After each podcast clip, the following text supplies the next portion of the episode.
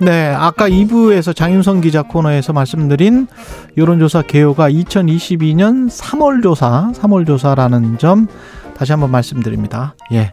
최근의 최강시사 월요일은 경제합시다 코너가 있는 날입니다. 소강대학교 경제대학원 김영익 교수 나와 계십니다. 안녕하세요. 예, 안녕하십니까. 예, 미국 국채는 뭐 아주 안전한 자산이라고 생각을 하는데 예. 이걸 이제 그 계속 발행을 해야 되잖아요. 예, 그렇습니다. 예, 계속 빚내서 지금 미국은 스- 생활하고 예. 있으니까 이게 일단은 미국 국채가 어떤 건지부터 좀 이야기를 해주십시오. 우리가 저 금융자산에 투자해야 되는데요. 예. 미국 국채가 제일 안전자산이라고 그러죠. 예, 그냥 우리가 사면은 이자도 주고 원금도 뭐 약정된 것처럼 꼭 받을 수 있는 예. 안전자산. 예, 그리고 각국의 뭐 중앙은행 외환을 보유하는데 그거를 운용해야 되거든요. 그렇죠. 근데 가장 안전자산에 운용하죠. 예, 그래서 미국채 운용하고요. 예, 그다음에 미국채가 세계 금융을 좀 연결시키는 역할을 해왔었어요. 어떻게 합니까? 그러니까 미국 사람들이 소비를 정말 많이 했거든요. 예, 그래서 우리나라 중국도 미국으로 수출을 많이 해가지고 달러를 벌어들이잖아요. 예, 그 달러를 다시 미국 가서 써야 되는데 예. 예, 그거를 미 국채를 사면서 그 벌어들인 달러를 운영하고 아, 있는 거죠. 그렇군요. 예. 일단 빚을 내고 예. 그 다음에 그걸 가지고 소비를 해서 사람들이 그 돈이 다시 미국 경제로 환류하게 하는 그렇죠. 세계인들이 예, 아, 그런 시스템을 가지고 있다. 근데 요즘 금리를 보니까 미국채 뭐 5%가 넘는 것도 있더라고 수익률이. 그죠? 예, 뭐 3개월짜리는 5%가 넘었고 요 예. 보통 10년짜리라고 이야기하는데 그거는 뭐 4% 갔다가 최근에 뭐 3.8% 안팎으로 떨어졌습니다. 아니, 그렇게 높으면 다른데 이 가장 안전한 자산이니까 예, 5%짜리 미국 국채 넣지 뭐 다른 거도 다른 거는 그러면 다 말라 죽는 거 아니에요? 이 정도 되면? 예, 그렇죠. 예. 예, 미국채가 3, 개월짜리가뭐 5%. 5%면 예, 굉장히 높은 거죠. 굉장히 높은 거잖아요. 네. 예. 우리나라 정기 예금 금리보다 훨씬 더 높은 거 아닙니까? 예, 그렇습니다. 그렇죠. 예, 그리고 미국의 그 S&P 500 주식 배당 수익률이 예, 지금 한 1.5% 정도 되거든요. 아, 장기 전체- 평균이 아, 전체 평균이 예. 장기 평균이 한 4.3%였어요. 예. 그런데 1.5%라는 것은 그만큼 주가가 많이 올랐다는 겁니다. 그렇네요. 그러면 미국 주식 사는 것보다 채권 사는 게 채권 사는 게 훨씬 더 아니- 낫죠. 자산가들 입장에서는 야 5%나 주는데 가장 예. 안전하고 예, 예. 그럼 리스크도 없고 아 최고네 이렇게 생각할 것 예. 같은데. 예. 그러면 이게 뭔가 헛갈리기 시작하는데 예. 이렇게 되면 이제 다른 게 팔릴까? 예. 주식이나 다른 회사채나 뭐 이런 예. 것들이 팔릴까? 그리고 예. 이모직 마켓의 자산 시장은 뭐 건전할 수 있을까? 예. 이, 이런 이야기를 오늘 좀 해주셔야 될 것그 같은데. 예, 해 보겠습니다. 중국 같은 경우는 지금 미국 국채를 제일 많이 보유해 왔는데 예. 근데 이제 계속 지금 팔고 있는 거죠. 예, 그렇습니다. 예. 2001년 미국 주도로 중국이 WTO 세계 무역 기구에 가입하거든요. 예. 그래서 중국의 저임금을 바탕으로 상품을 싸게 생산해가지고 미국으로 많이 수출해줬어요. 예. 그래서 2001년부터 작년까지 미국 수- 중국이 미국서 벌어온 돈이요 무려 6조 2천억 달러 정도 돼요. 음. 예, 그 돈 가지고 예, 미국은 미 국채, 중국은 미 국채를 사준 겁니다. 아, 그렇죠. 예. 예. 예, 그래서 국채 보유량이 정말 많이 늘어났어요. 2007년에 한 4,800억 달러 됐는데요. 뭐 2013년에는 1조 2,700억 달러까지 늘어났거든요. 음. 그러니까 미국 소비자 입장에서 보면은 올마트에 진열된 상품 절반 정도가 중국산입니다. 그렇죠. 예, 중국이 예. 물건을 싸게 생산해 가지고 미국에 공급해 줬고 그래서 미국 소비자는 상품을 싸게 소비할 수 있었고요. 예. 그다음에 중국이 미국에서 벌어온 돈 가지고 미 국채를 사주니까 미국 금리도 낮아지고 집값도 오르고 주가도 오르니까 그렇죠. 미국 소비자들은 자산까지 오르니까 예, 좋았었죠. 계속 빚내서 투자도 하고 소비도 할 수 있는 그런 상태. 예. 예. 예, 그런데 이제 중국이 미 국채를 줄이기 시작했어요. 아. 예. 그래서 2013년 정점으로요. 올 5월 보니까 8,467억 달러 많이 줄었거든요. 예. 예, 외국인들이 중국 비중이 거의 외국인들이 가지고 있는 채권 중에서 중국 비중이 2010년에 2.26%였는데 올 5월 보니까 11.1%로 떨어졌어요. 예. 예, 그러면 중국이 왜 이렇게 국채를 파느냐? 우선 그동안 미국 국채 수익률이 올라버렸거든요. 그렇죠. 가격이 떨어진 거죠. 아, 가격이 떨어졌다. 손해가 막심하네 그렇게 예. 그렇죠. 되면. 손해가 좀 막심하고요. 예. 예. 예. 그래서 일부 판 것도 있고, 예, 그 다음에 중국이 좀 의도적인 것도 있어요. 손절의 의미도 있고. 예. 예. 위안화 기축통화를 만들기 위해서는 달러의 기축통화 역할을 좀 축소시켜야 되거든요. 아, 예. 미국 달러를 약화시키기 위한 의도도 있고. 예, 그렇습니다. 예, 그래서 최근에 보면은 중국이 미 국채를 팔고요. 예. 그 돈 가지고 금을 계속해서 사고 있습니다. 아, 중국 금을 사는군요. 예. 예. 그런데 중국 외환 보유액 중 금비중이 4% 정도밖에 안 돼요. 아. 예, 독일 등 유럽 중앙은행 뭐 보면 한 70% 안팎 금을 가지고 있거든요. 그렇군요. 그래서 중국이 미 국채를 계속 팔고, 팔고. 그 돈 가지고 금을 사고 있습니다. 그렇군요. 그게 의미하는 거는 금이 이제 훨씬 더 안전 자산이라고 미국 달러보다는 안전 자산이다 이렇게 지금 생각을 하는 거죠. 네.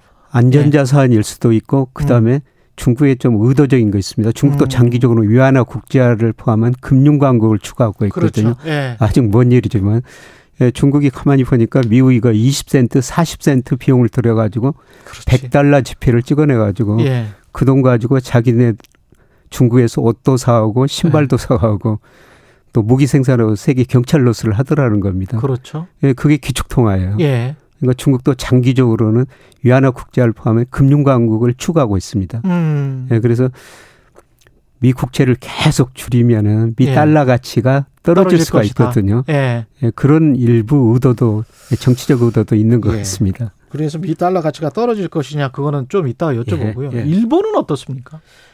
일본이 미 국채를 정말 많이 샀는데요. 예. 예, 그런데 최근에 일본마저도 팔고 있어요. 음. 2021년 말에 한 1조 3천억 달러 가지고 있었는데 올 5월 보니까 1조 그 968억 달러. 일본도 예. 좀 줄이고 있거든요. 예. 근데 일본이 왜 줄이고 있느냐. 이걸 보니까 세계 금융회사 가장 큰 손들이 일본 보험회사들이에요. 아. 근데 일본 보험회사들이 일본 금리가 낮기 때문에 미 국채도 사고 호주 국채도 샀거든요. 예. 예, 그런데 해외 투자할 때는 반드시 금융회사들이 한해치를 해야 됩니다. 환해치를 해야 된다. 일본 안 해도 되는데요. 예. 근데 일본 보험회사는 한해치를 했다는 겁니다. 예. 근데 이 한해치 비용이 너무 많더라는 거죠. 아. 그래서 한해지 비정을 고려하니까 미국 국채 사는 것보다 일본 10년 국채 수익률이 지금 0.5% 안팎인데요. 예. 자기네 사는 게 이익이 더 많더라는 겁니다. 그렇겠습니다. 예, 그래서 일본 보험회사들이 예, 미 국채를 지금 팔고 있다. 아. 예, 그래서- 예, 일본마저도 미 국채를 줄이고 있다. 뭐 이런 식이죠. 그럼 우리나라는 어떻습니까? 예, 우리나라는 지난 5월 말에 이제 미 재무 통계 보니까요. 예. 한 1154억 달러 보유하고 있어요. 예. 우리나라도 조금 줄이고 있습니다. 2020년 말에 그 1,310억 달러 정도 보유하고 있거든요. 예. 예, 그때보다는 좀 더 낮은데 우리나라도 미 국채를 별로 지금 많이 안 늘리고 있는 상황이죠. 그렇군요. 그 우리도 중국, 일본, 머뭇머뭇거리군요. 우리나라 예. 전 세계가 상대적으로 미 국채를 줄이고 있어요. 그 이유는 뭡니까? 아까 말씀하신 그 손절의 의미도 있는 겁니까? 그 예. 선 가격이 지금 가격이 많이 떨어졌기 많이 때문에 떨어져서. 손절의 의미도 있지만 은 예. 애완보유액 다변화죠. 외환 보유액 다변화. 예.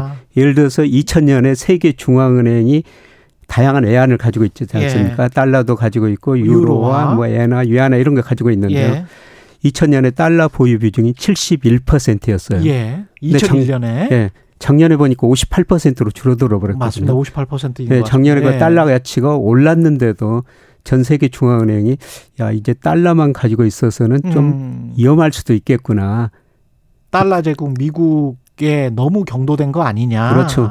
예, 과거만큼 미국 경제 미 달러를 못 믿겠다 이런 아. 의미도 있는 거죠.